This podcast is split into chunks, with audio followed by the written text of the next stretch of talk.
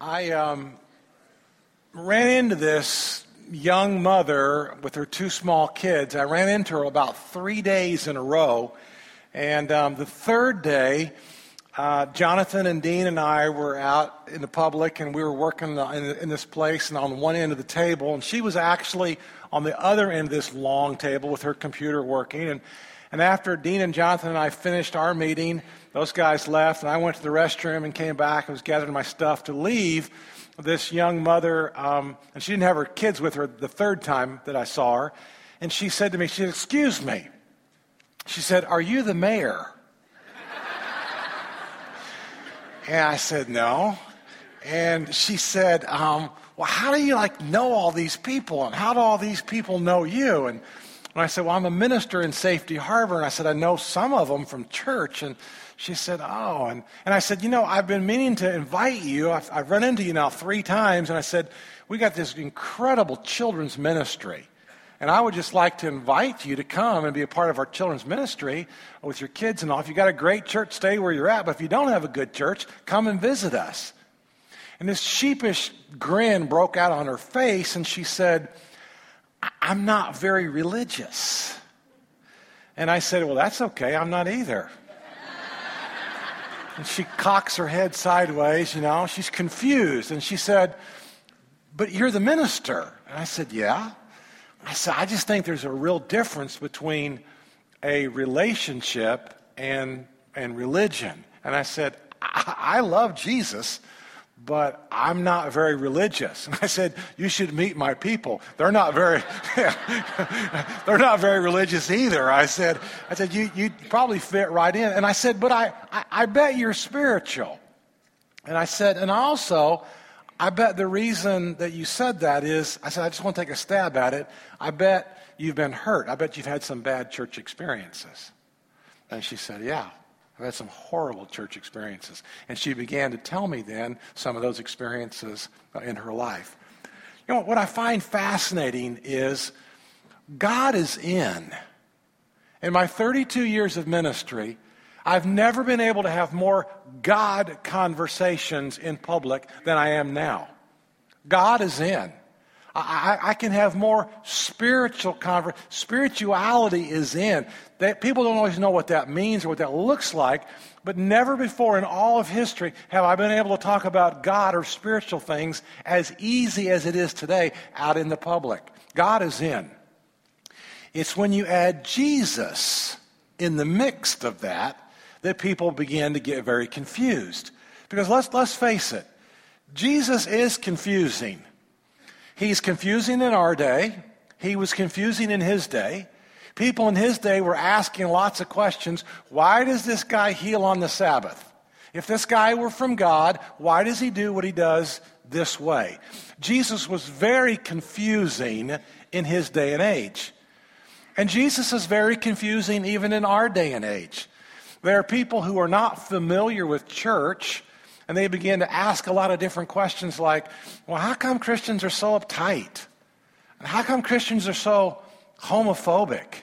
And how come Christians are so much like rule keepers? And people not familiar with church world ask a lot of questions because as they look at us, they are, they are confused. But even those of us in church world, every once in a while we get confused too. What do you do when Jesus does something different than what you've been taught? And what do you do when Jesus does something different in your life than what you thought he would do? You were raised a certain way, you grew up with a certain system of theology, and all of a sudden, what your experience is, it's outside the margins of what you were taught or how you were brought up. And so, what do you do when you're doing all the right things? You're praying, you're giving, you're serving, you're loving, you're doing all the right things you're supposed to do, and something doesn't happen the way you were taught it should happen, or something goes very wrong, and you can't believe that it would happen to you because you're doing all the right things. I think Jesus is terribly confusing.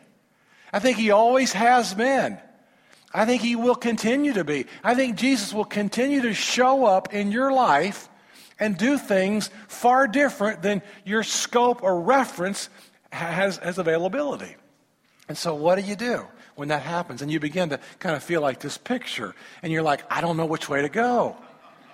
Am I going that way or am I going this way? And I thought the Bible said this, and my Sunday school teacher said this, and my pastor, or my rabbi, or my priest said this. And so, what do you do when you have some of those different experiences? Well, we have an event today where everybody was confused. These two sisters were confused. The sick guy was confused. The disciples are confused. Everybody in this event today is confused. And I like this story because this story is not about the miracle. This is a story about an event that gives us some answers. It gives us answers to some of the confusion that we might have in our life. So, if you would, turn with me to John chapter 11. And in John chapter 11, we're going to look at several verses together today, and I'm going to put them on the screen, but I'm also going to read uh, for you out of the Bible, and you can just follow along on the screen if you would like to. All right, so here we go. John chapter 11, verse 1. Now, a man named Lazarus was sick. So we begin to think, okay, is this going to be about a healing miracle? What about Lazarus? The dude's sick. He was from Bethany, the village of Mary and her sister Martha. So this is a story. We don't get very many of these stories. We actually get to peel into Jesus' friends. So he's got a friend named Lazarus. And Lazarus got two sisters named Mary and named Martha. So go down to verse 4. When he heard this, Jesus said, This sickness will not end in death. No, it is for God's glory, so that God's Son may be glorified through it. These are kind of the same words we heard last week in the healing of the, the, the uh, blind man in John chapter 9. They asked Jesus, Rabbi, who sinned? In John chapter 9, who sinned? This man or his parents that he was born blind? And Jesus said, Neither this man sinned nor his parents sinned, but this happened so that God would receive glory. This is another glory experience. This happened for glory. Look at verse 5. Now, Jesus loved Martha and her sister and Lazarus. So, verse 6, when he heard that Lazarus was sick, he stayed where he was two more days. That doesn't make any sense. If your friend's sick, you want to get up and go, right? And if you're Jesus with the ability to heal, why didn't just Jesus just heal him from a distance? And then he said to his disciples, Let us go back to Judea. Drop down to verse 11. And after he said this, he went on to tell them, Our friend Lazarus has fallen asleep but I'm going there to wake him up. His disciples replied, Well, Lord, this is great. If he sleeps, he's going to get better. And see, the reason that they said that is it was dangerous to go back. And they'd had problems here before, and so they're not really in a real you know, hurry. They're not enthusiastic about going back. His, if he sleeps, he'll get better. Jesus had been speaking of his death, but his disciples thought he meant natural sleep. So, verse 14, so then he told them plainly, Lazarus is dead. And for your sake, I'm glad I was not there, so that you may believe, but let us go to him. This is not a story about a miracle. This is a story about faith. Every time in the Bible we read and hear these stories, these stories are meant to bolster your faith and my faith. And that's what this is going to be about today. So let's go back to verse 17. On his arrival, Jesus found that Lazarus had already been in the tomb for four days. Why four days? It's very interesting. In that culture, they believed that the spirit could hang around for as long as three days. There's no way the spirit could ever be there past three days. Now, you and I know that doesn't happen.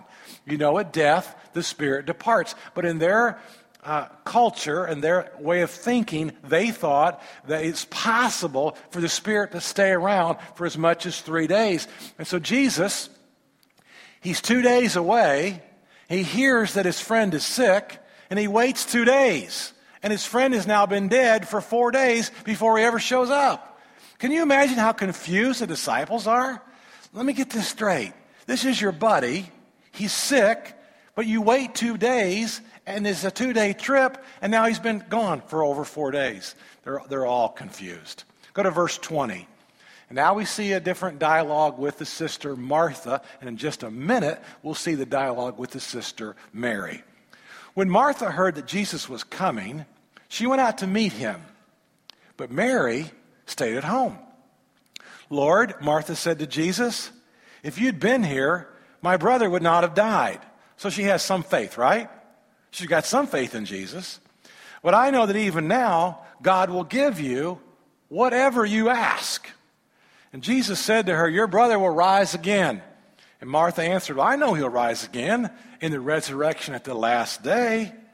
And Jesus then makes this statement in verse 25. He says this I am. I am the resurrection and the life. And the one who believes in me will live even though they die. And he says in verse 26, and whoever lives by believing in me will never die. Martha, do you believe this? Yes, Lord, she replied. I, I do believe that you are the Messiah, the Son of God, who was to come into the world.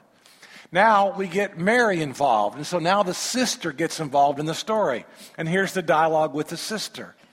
When Mary reached the place where Jesus was and saw him, she fell at his feet. And she said exactly the same thing Lord, if you'd been here, my brother would not have died.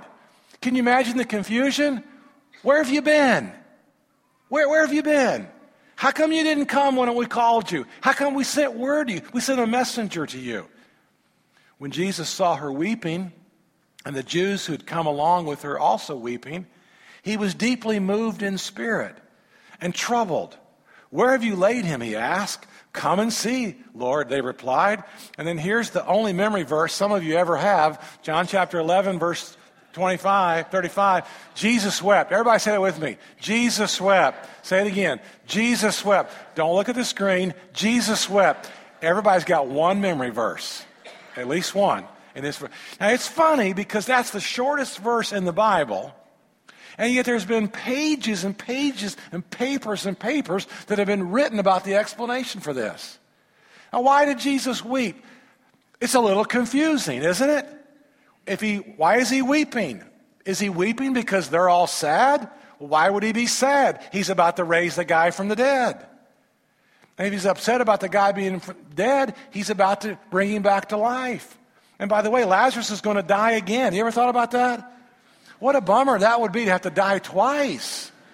And if you're the family, you have to pay for a second funeral. Can you imagine that? Why not buy one, get one free? Can we put him back in the same hole and just shut the door? And, and, and so there's a lot of explanations been written about this. I don't know. I have an opinion. Was it all the sin? Was it all their unbelief? We don't know. I, I have an opinion. But so here's, here's a story that's perplexing.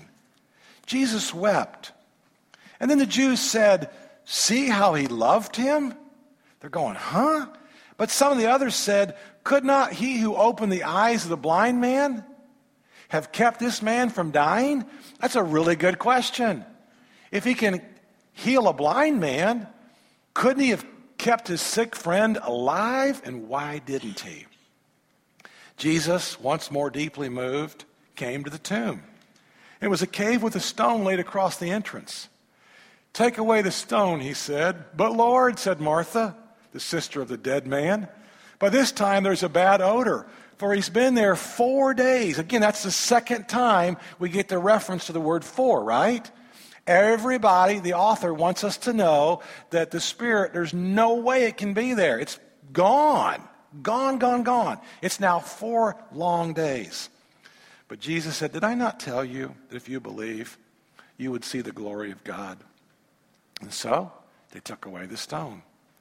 Then Jesus looked up and he said, Father, I thank you that you've heard me. Drop down to verse 43. When he'd said this, Jesus called out in a loud voice.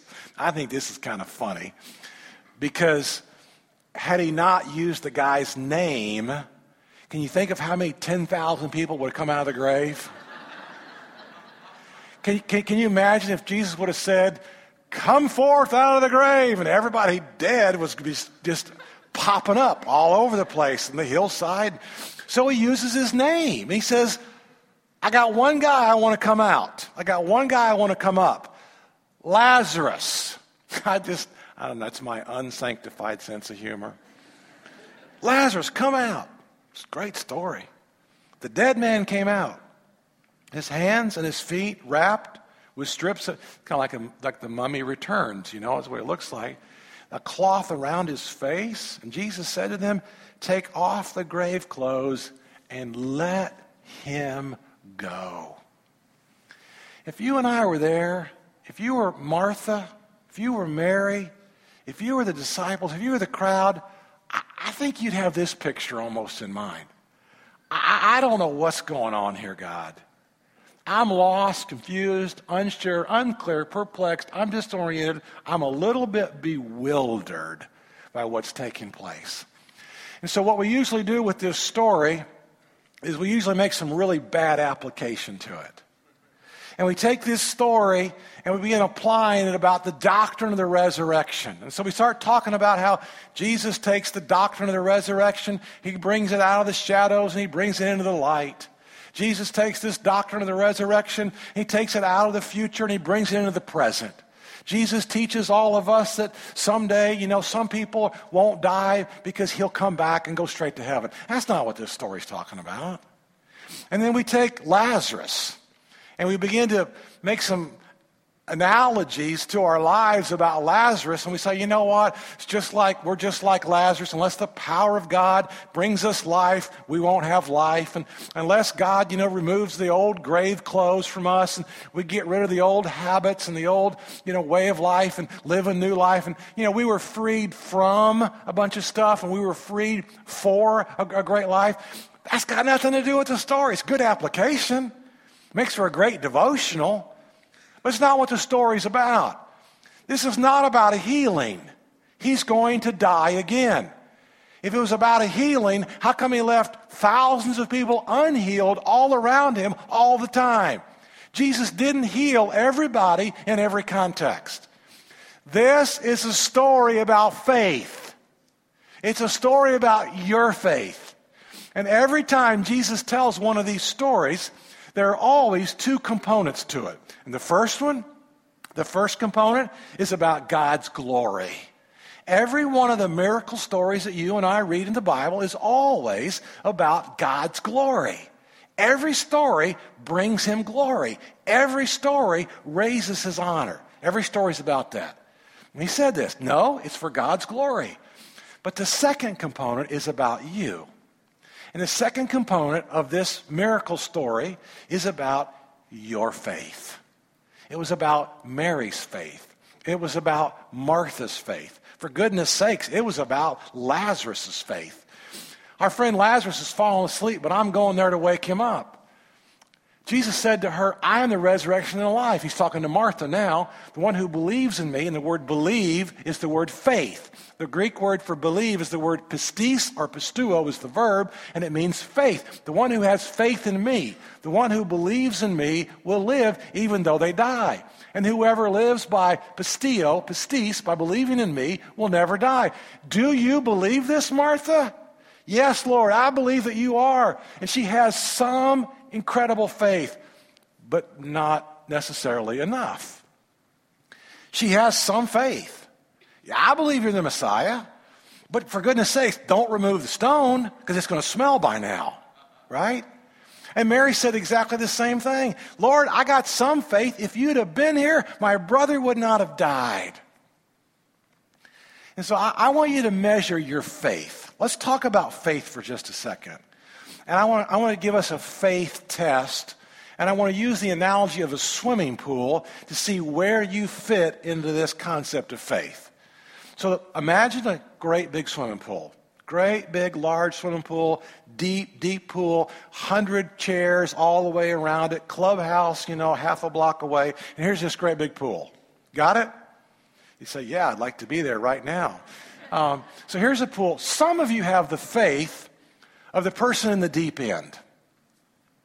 It's deep, it's 15 feet deep, and you're there treading water, and um, you're okay treading water.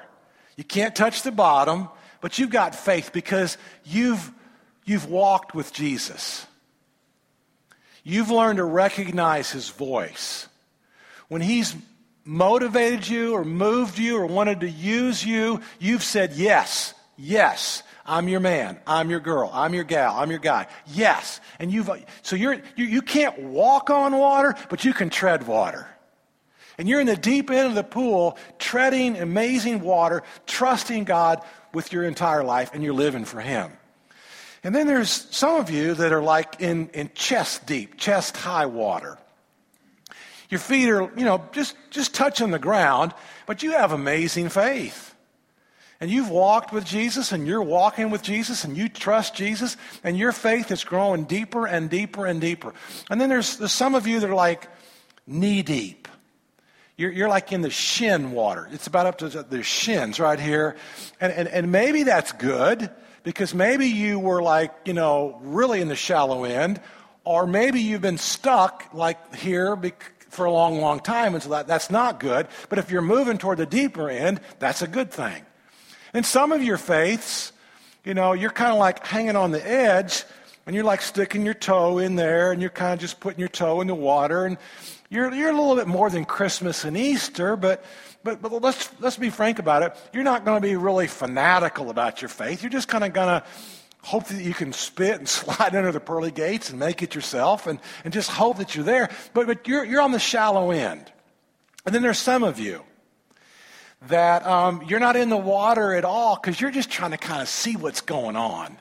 And you're in the lounge chairs all the way around the pool, and you can smell, you know, the great suntan lotion, and you're watching everybody play in the pool, you're, and you're trying to figure out if I want to get in the water or not because you've had some experiences in the water before that you didn't really like. And so now you're looking at a new perspective, a new church, a new, new group of people, and you're trying to see whether or not you want to like have some faith. And there's some of you that are like scared to death. You don't like water at all. You're scared of the water. And so you're not anywhere around the pool. You're like up at the clubhouse. And, and so your faith fits somewhere in this pool analogy. And Jesus comes to you and he says to you, young man, young woman, whoever you are, he says to you, I am the resurrection and the life. And when Jesus says, I am, that's a claim to be God. I am the resurrection and the life. No other religious leader of all times has ever claimed to be the resurrection and the life. Nobody else has ever claimed, Joseph Smith, Charles Taze Russell, Buddha, Muhammad, nobody has ever claimed to be deity. And yet Jesus makes a statement that if it's not true, it's scandalous. If it's not true, at its best, it's just the height of arrogance. And yet, Jesus Christ is the one who said, I'm going to lay down my life and I'm going to take it back up again. And if you're a guy who can predict your own death, and if you're a guy who can predict your own resurrection, then probably you have a right to make this kind of a statement. And so Jesus makes this incredible statement. And then he says that basically, whosoever will, you can come into my kingdom. You can come into my church. You can get in the pool with me. I want you to come and have life with me because I offer you everlasting life. I offer you a chance to have eternal life forever. And I think by this time, most of us have figured out that life's greatest needs are not met by material affluence. I think most of us have figured out that life's greatest needs are not met by social improvement. You can improve society all you want, and that's good, but it's not going to change the deepest needs within you. I think most of us have figured out that we can go green and get green and be green and do all we want to the environment, but, but at the end of the day, it, well, that's not a bad thing, but it's not going to affect our life. It's not going to change our, our deepest needs within us, is it? Because there's a universal sense of guilt. There's this universal sense of loneliness. There is a universal sense of a fear of death among everybody. Everybody fears death. And Jesus says, I have overcome death. And he makes this statement before the resurrection, and he backs it up by his own resurrection. And that event changed everything and everybody. It changed everything. And he makes 11 post resurrection appearances that changed the world forever. And the world was never the same as a result of that and because of that. And so Jesus comes to you and says, You know, I want to build your faith. It's for my glory. But I want your faith to grow and to grow and to grow. And I am the resurrection, and I will be your life. I had an amazing relationship with my four grandparents. One set of grandparents lived a mile south, and one set of grandparents lived a mile west. And I'd ride my bike over to one set of grandparents' house, and I'd ride my bike over to the other set of grandparents. I'd spend Friday nights and Saturday nights. I had a great relationship with my, my four grandparents. Danita and I were married. I finished graduate school. And um, I'm, in, I'm a minister of education in Noblesville, Indiana, 100 years ago, and the first grandfather died. So over the next three and a half, four years, they all just kind of, so first grandfather died, and then the second grandfather died, and then the first grandmother died, and then the second grandmother died. So I lost kind of all four of them in a, in a relatively short, short span of time. I did all four of their funerals. And um, Everybody asked me the same question when I finished the funeral of my grandparent. When I did the first grandfather, people came up to me and said, Oh, wasn't that hard? Wasn't that really hard? Second grandfather, oh, it had to be hard. First grandmother, second grandmother. And you know what the answer to that question? No, it wasn't hard. No. Because I know that my grandparents were Christians. And I know that all four of my grandparents put their hope and faith in the resurrection and the life. And all four of my grandparents were granted eternal life by the grace of the Lord Jesus Christ. And so I knew, even in my mid mid 20s, I knew that I hadn't lost my grandparents. I just lost touch with them for a short season. And you see, that's what Jesus offers us. He offers you eternal life, and He offers to be your life today. See, the reason He was bolstering Mary and Martha's faith was so that He could live His life through them. And that's why it's important that you don't just get saved, you don't just get in the shallow end of the pool. That's why it's important that you keep growing in your faith and moving toward the deeper end of the pool so that God and Jesus can live their life through you. They want to receive glory through your life. And so, really, what this boils down to is a choice. It always boils down to a choice. And see, I, I choose to believe.